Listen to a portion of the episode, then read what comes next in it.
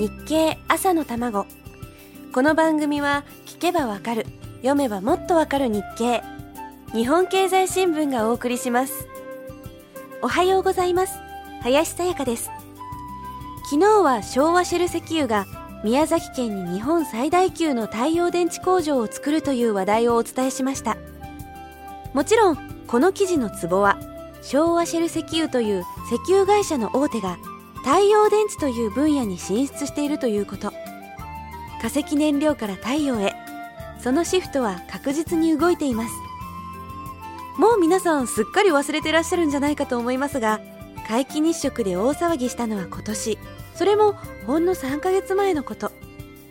わずか数分間太陽が隠れただけで真夏の気温がぐっと下がりました。太陽エネルギーの凄さを改めて感じたのも日食でした。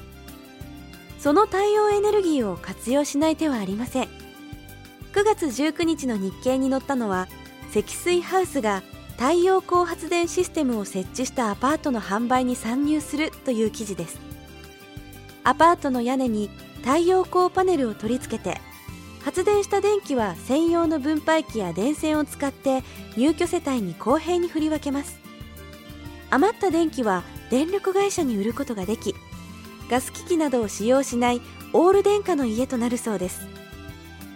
太陽光システム付きのアパートを建てるには1棟に4戸が入居する標準的なアパートの場合でおよそ560万円の追加費用がかかります。太陽光発電への補助金もありますので実際にはそれぞれの部屋の家賃を月に5000円ほど上げればペイする計算になるそうです。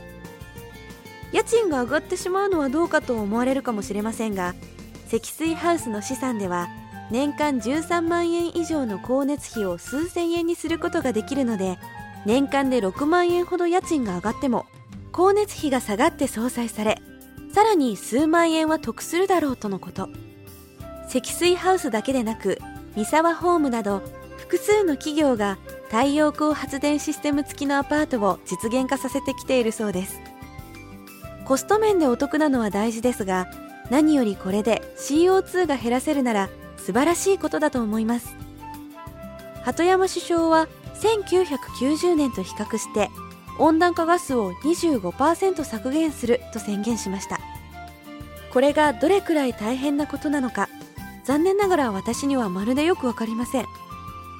具体的な方法を示してそれを実行すればこれぐらい CO2 が減るというふうに計算して出した数字ではなく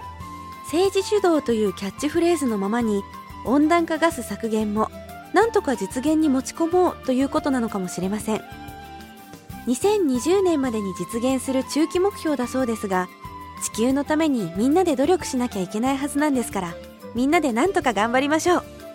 さあそれでは続きはまた明日のこの時間です。